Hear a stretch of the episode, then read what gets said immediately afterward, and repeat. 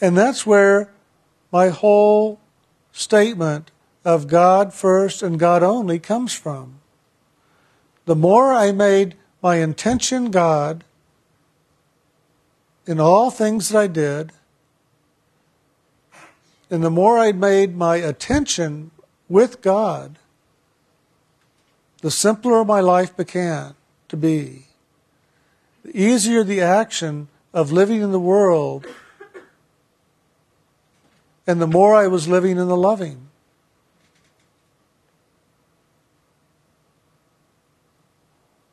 So begin to look and see what is your intention in the action you're doing right now. What is your intention? What is your intention in this moment, in this action, in this day, in this life? Do you have an intention? Or are you just kind of walking around in a fog, kind of walking into walls once in a while and maybe getting through the door? Or do you have a focus? Do you know the door you want to walk through? And do you walk right to it and go through it and know where you're going?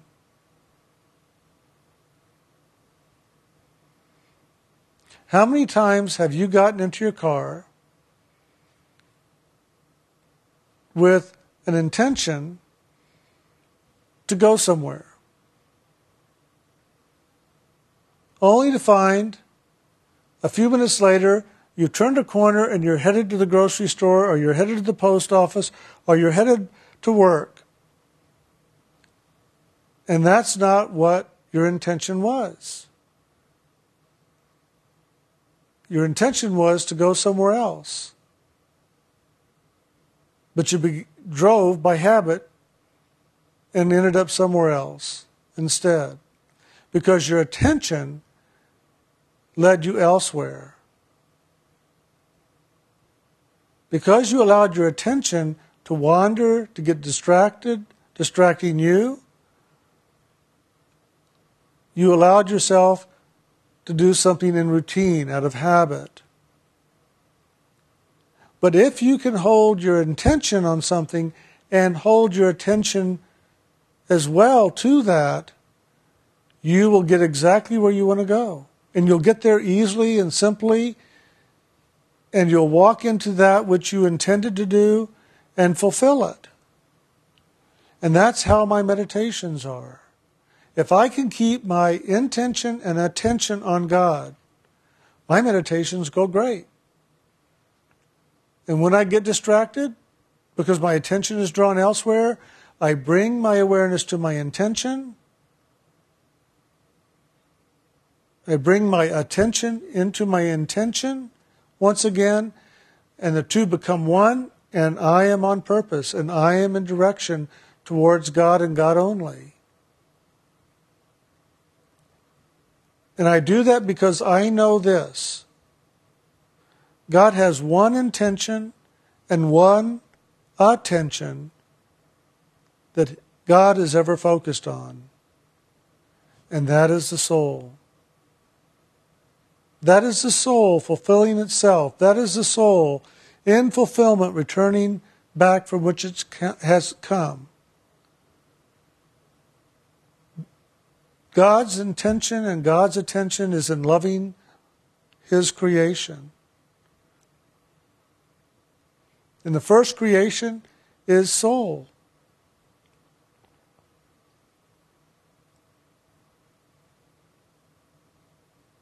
And no matter what, God's attention and God's intention is never, ever changed. It never wavers. It never is distracted. Never.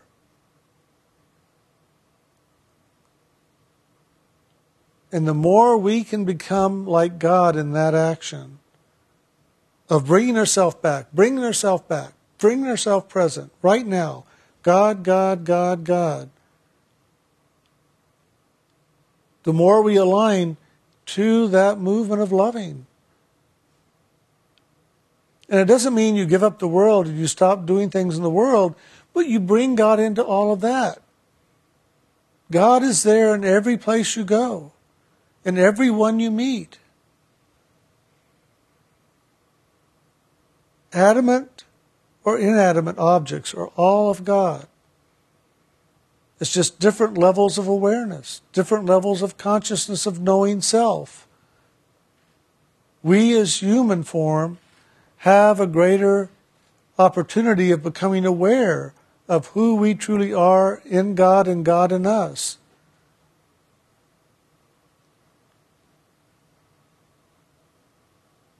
And if we take that opportunity, we will find fulfillment, we will find joy, we will find creativity, and we will find that at that moment of our last breath, we will step off into yet a greater new adventure.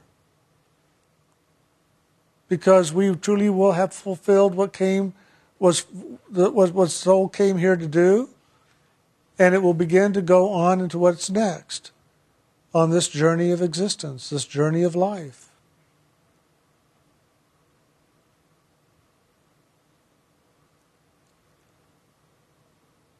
So, if I would ask one thing today,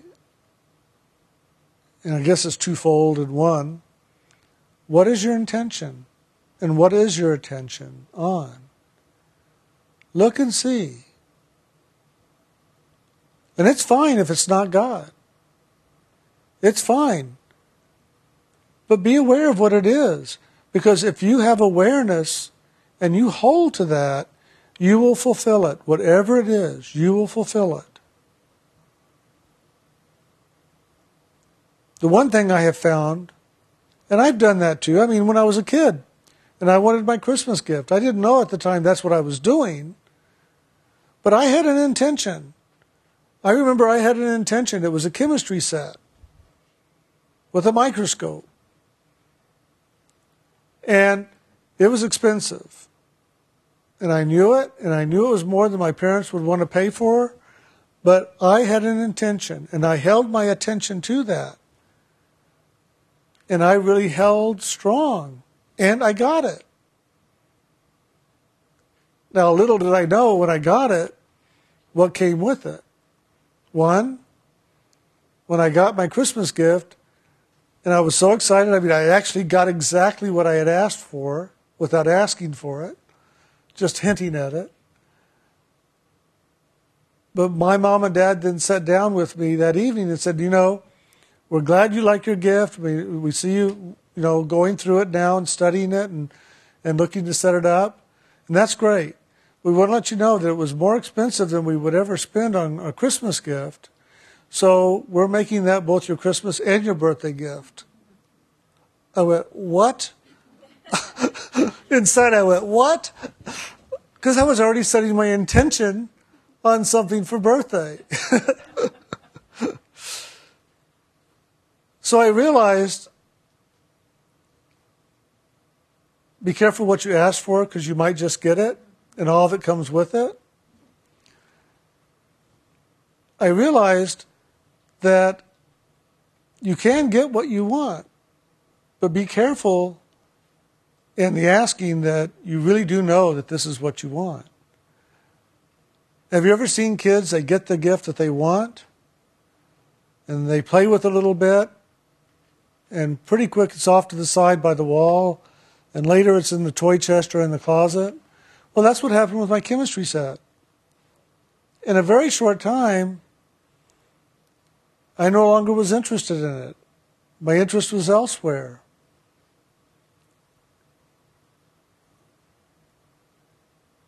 My parents never said anything about it, but soon it was off to the side, soon it was in the closet. I'd pull it out once in a while and look at it and do something with it, but I really didn't put it into use the way it could have been.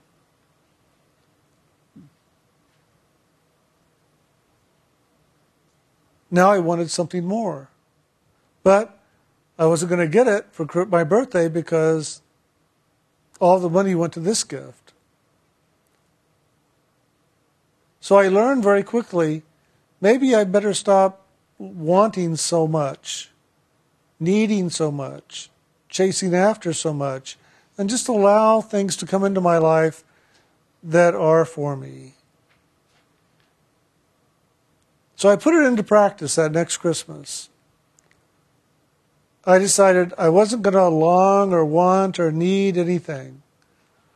I didn't cut out anything. I didn't have things laying around. I didn't oh point things out at the store and we were walking around and go, oh look, isn't that isn't that nice? And Christmas came, and my mom and dad kept saying, "Well, what what do you want?" It wasn't a list of things this time. It was, "What do you want?" And I go, you know, surprise me. And they did, and I, I got a nice gift, a couple of gifts. And I liked them and I enjoyed them. And then I began to realize that it's nice just to let things unfold and come to you rather than trying to make things always happen or chase after things.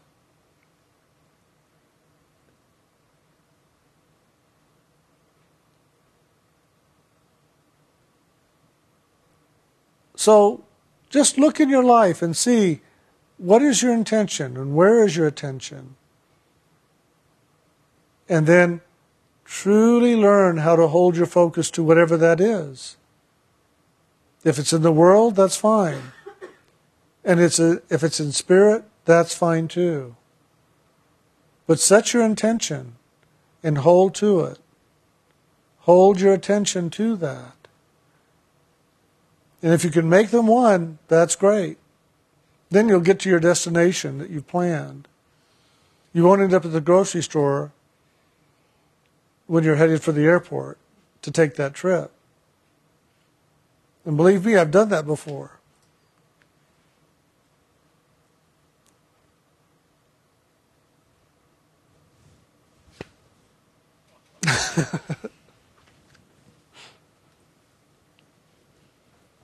and here's Brian. Oh, boy.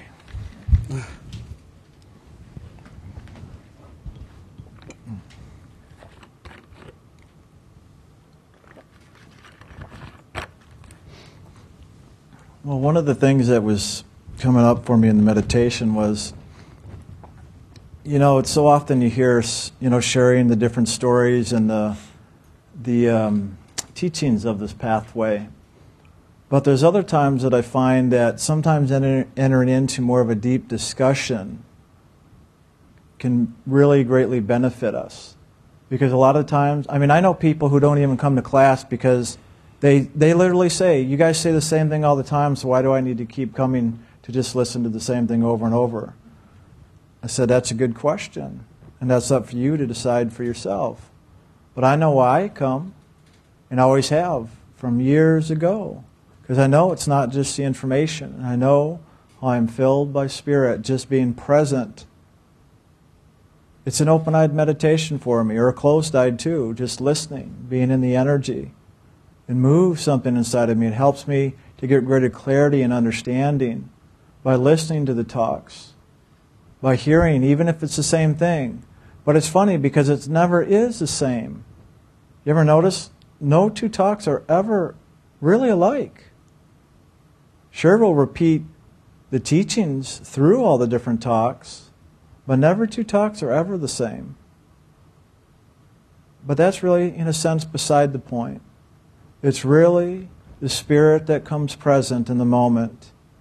And our main focus or intention here is God, is awakening to that which is. And so what do we do? We hold our attention on God even as we speak of God, what is it all doing? It's leading us to God. So that intention and attention, we're practicing, we're doing it right here in every gathering when we get together, no matter what the discussion is.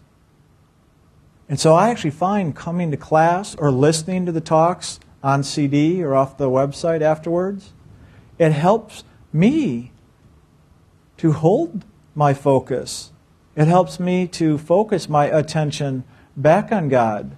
Because I know when I walk out of here, go out and do whatever in the world, my attention just slips and moves into whatever that's going on. And yeah, the nice thing is, I've learned to hold my attention here at the seat of the soul, even while I'm doing in the world. So I am always present with God inside of me. But yet there's still a part of me that is not fully present when my eyes are open, doing in the world. If anything, just so I don't trip and fall. So, what are we doing, even in the day to day? How can we hold our attention on God? And when we do have that intention of really going home to God or waking up to God or knowing God, how can we really live that on a day to day basis besides just focus into our meditation? To me, these are the constant reminders here in class, all the wonderful stories I hear Jim so often talk about. There's God in the whole storyline, right in the stories. Sometimes I'm going, okay, what's the point of the story? Because sometimes he doesn't lay out the point of the story. You notice that? Because really, the point is the story. The teaching is always unfolding in that. And I think most of us, in hearing the storylines, we begin to discover what really the unfolding spirit is in and through it all. And such as it is in our own lives, because it helps point out to ourselves our storyline and how that spirit is unfolding in each of our stories. On one level, you could just come to class and say, okay, he's just sharing about his childhood again. We don't joke around that too much anymore now. You could just think he's telling stories. And I know some people who do that. Because why? Because they don't have the intention of what's behind the story. Their attention is somewhere else. So those are two big factors. It is really the two together. I like that. There's even only two letters difference in tension and a or at tension. So where's your tension? Hopefully it's in and at God. And that's a good tension. But it's just a funny process. No, I'm joking about tension because to truly get to that place of spirit, which is very dynamic, we sometimes call it intense. We oftentimes feel overwhelmed when we have a great movement of spirit or loving within ourselves. But yet, to get there, what do we have to do? We literally have to move to this place of peace, be still, where there is no tension, but simply have that inner focus of holding, and we say, okay, we're doing something, we're chanting the names, we're loving God. So we're doing something, but yet we're also supposed to be peace, be still. That's the subtlety of this, and that's what I often call the trick of the trade. Is learning how to truly have that one pointed focus, but yet at the same time truly let go and come to that centered place of stillness. Because it is in that place where we, the soul, truly now slip through that doorway of the world and into spirit. So, really, what are we doing? We're letting go of the tension of the world to move into the tension of spirit, the intention. So, we're letting go of one thing to gain another. That's the simplicity. But we're so focused in this world of doing, to achieve, to get, to succeed, to get what we want. Even as Jim was saying, didn't he have to hold an intention for that chemistry set to show up at Christmas time? Isn't there a tension in that, in that holding to, that intention? That's part of how things unfold in life. But in this world, we not only hold an in, intention, but then there is this process of doing, pushing, trying to make things happen. Because that's how things work in the world. We have to put in an effort to achieve, to get what we want physically. And so, because that's our training, that's how we've learned to do, how we know to do, how often do we find ourselves now approaching meditation the same way? We go into meditation, we think, yeah, I'm going to chant these names, I'm going to make it happen and open that door, and I'm going to get to God. Because that's how it's supposed to be done, right? It's up to us, right? We save ourselves. It's up to us to do the work. So I'm going to get to God. I'm going to make it happen. We even hear words like creating the space. We are even hearing Jim talk about that. I'm going to create that space. I'm going to force it. And that is where so many of us will get disappointed or fall away or walk away from this practice of meditation is because when we approach our meditation that way, that we think it's supposed to happen. But then it doesn't happen because we're pushing at it. And that's the ego. That's the nature of the ego to get things done in the world, is to push it, to make it happen. But in spirit, it doesn't work that way. So if we find ourselves pushing, we're actually pushing that door closed. The door which we want to step through to get free of this tension of the physical material world. So, what do we have to do? Peace be still. Well, how do I get there? Take a step back. Well, am I moving away then from my intention of going to God if I take a step back? Well, it depends. If you take a step back, back and then now put your focus or attention on something else, yeah. But if you take a step back and still keep your attention on God, then that step back allows that door to open. Because you now are creating the space by which you can move into the stillness that that door can open. So now the holy spirit can come in and now lift you. Because that's the way things are done spiritually. It is by surrendering or letting go of the push of the ego and allowing god that now we receive of that loving, and it is that loving that now lifts the soul out of this physical material universe and truly into those greater realms of loving. It works differently.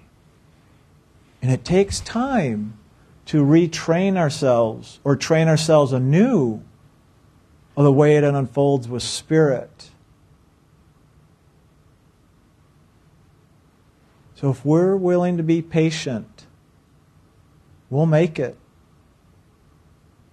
But if we're not, that's often we will find ourselves going somewhere else. Something where we can put our mental, emotional, physical effort in because in doing it that way, we feel we're getting a payoff. When you look around, there's not many people doing this pathway of spirit because it is different than the way the world works. It does take time to learn doing things the way Spirit does. Just as Jim was even sharing, that resistance that came up inside of him and going into meditation became a mental process. And so we find ourselves doing the same. So give yourself time, months and years of this meditation. To this day, I've been meditating for over 20 years now, and to this day, I still find little subtleties of awareness in how I approach the meditation that make a difference in my continuing journey of awakening. It's never ending, there's always more. And the more we can open the more we can move into that greater experience of the divine, to know ourselves truly in that greater oneness with God. So be aware of your approach to the meditation practice itself. Because that can make all the difference of you moving into the experience of spirit. Be aware of that. That's why so often, even today when I did the guided meditation, I will often start out, now bring your focus in and up, and what do I say? Be aware of what is going on inside of you. Be aware of that movement of loving. Be aware of what you see, what you hear, hear, what you feel. Be aware. Because it's in that pain attention that we begin to wake up and know not only what the loving is, but also those things that get in the way that we are doing that block that greater awareness and knowing of the divine. Just as Jim shared. Is in the process he became aware of what was going on inside of him. And so, that's true for all of us. I do that every single day.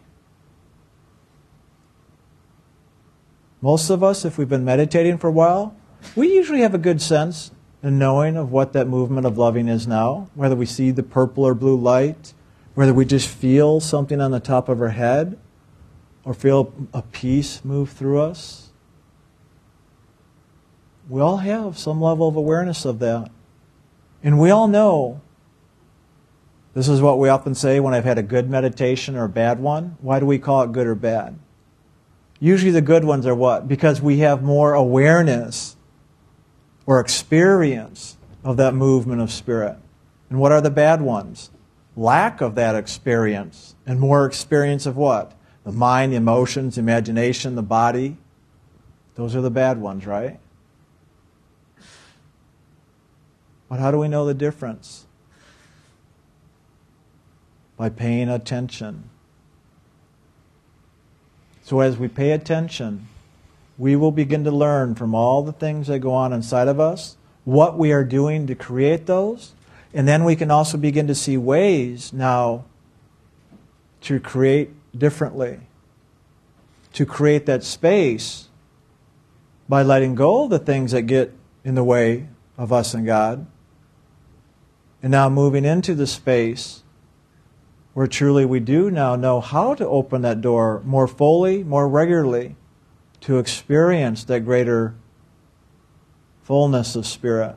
So we have more good meditations, in other words. That's why this journey is really a lifelong journey. There's always a little more to understand, to know about ourselves and our unfolding stories. The more we can do this meditation, that greater unfolding story of the soul's journey, not only in this world, but through all the worlds, is what is fulfilled. Where the book of life is completed. Not just a chapter or a page, but the whole book, the whole journey. So I like Jim sharing today on intention and attention. I often talk about paying attention because that's where I really learn. That's where we all learn. But then our part to do, and not in making things happen, but our part to do is simply to learn from our awarenesses that come up as we pay attention and then make changes.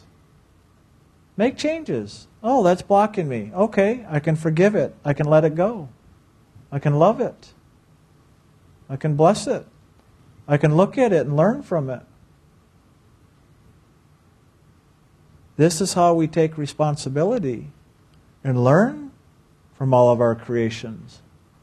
That way, they're not blocks that we judge that are negatives, but they become what do we have to call them? Stepping stones or opportunities of learning. But we have to approach it that way if it's really going to be that way. If we go into reaction and judge it and want to just get rid of it, it's not going to leave because we are going into resistance and trying to force something to happen out of the ego because we don't like it. And then it doesn't change, so we get disappointed. we give up. What do we do? We're simply giving up on ourselves. In truth, we can't. All we do is kind of prolong or delay the journey. That thing's always going to be there.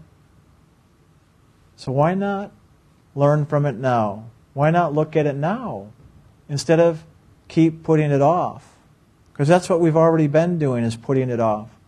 So begin to look at things now. Begin to address things within yourself, not as an attack, not as trying to get rid of it, but as a process of embracing, of accepting, of learning from, surrendering.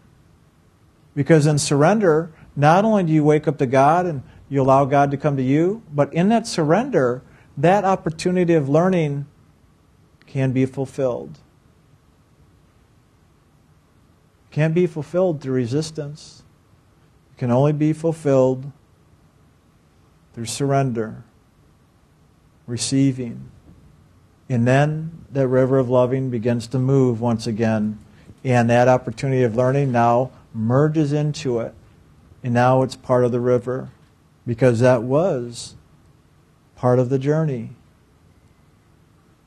of our soul's fulfillment, of its karmas, its destinations, its destinies, whatever you want to call them. So, this journey of awakening the spirit is done through intention and attention. And it is through that simple action in letting go and surrendering that all these things that seemingly are in the way, no longer in the way, but simply become a part of that journey of awakening.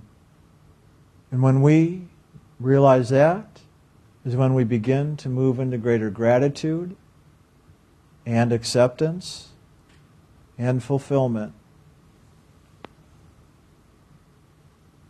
And then we fulfill this life's journey and begin the next. But that's the greater life in spirit. That's the greater life beyond the physical into the realms of spirit where we no longer have to come back because something is undone or incomplete in this world. But we get to now fulfill the greater story and awaken in that greater journey.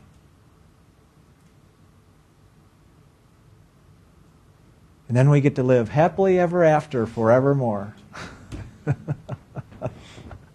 the great fairy tale. It's true in spirit, not in this world.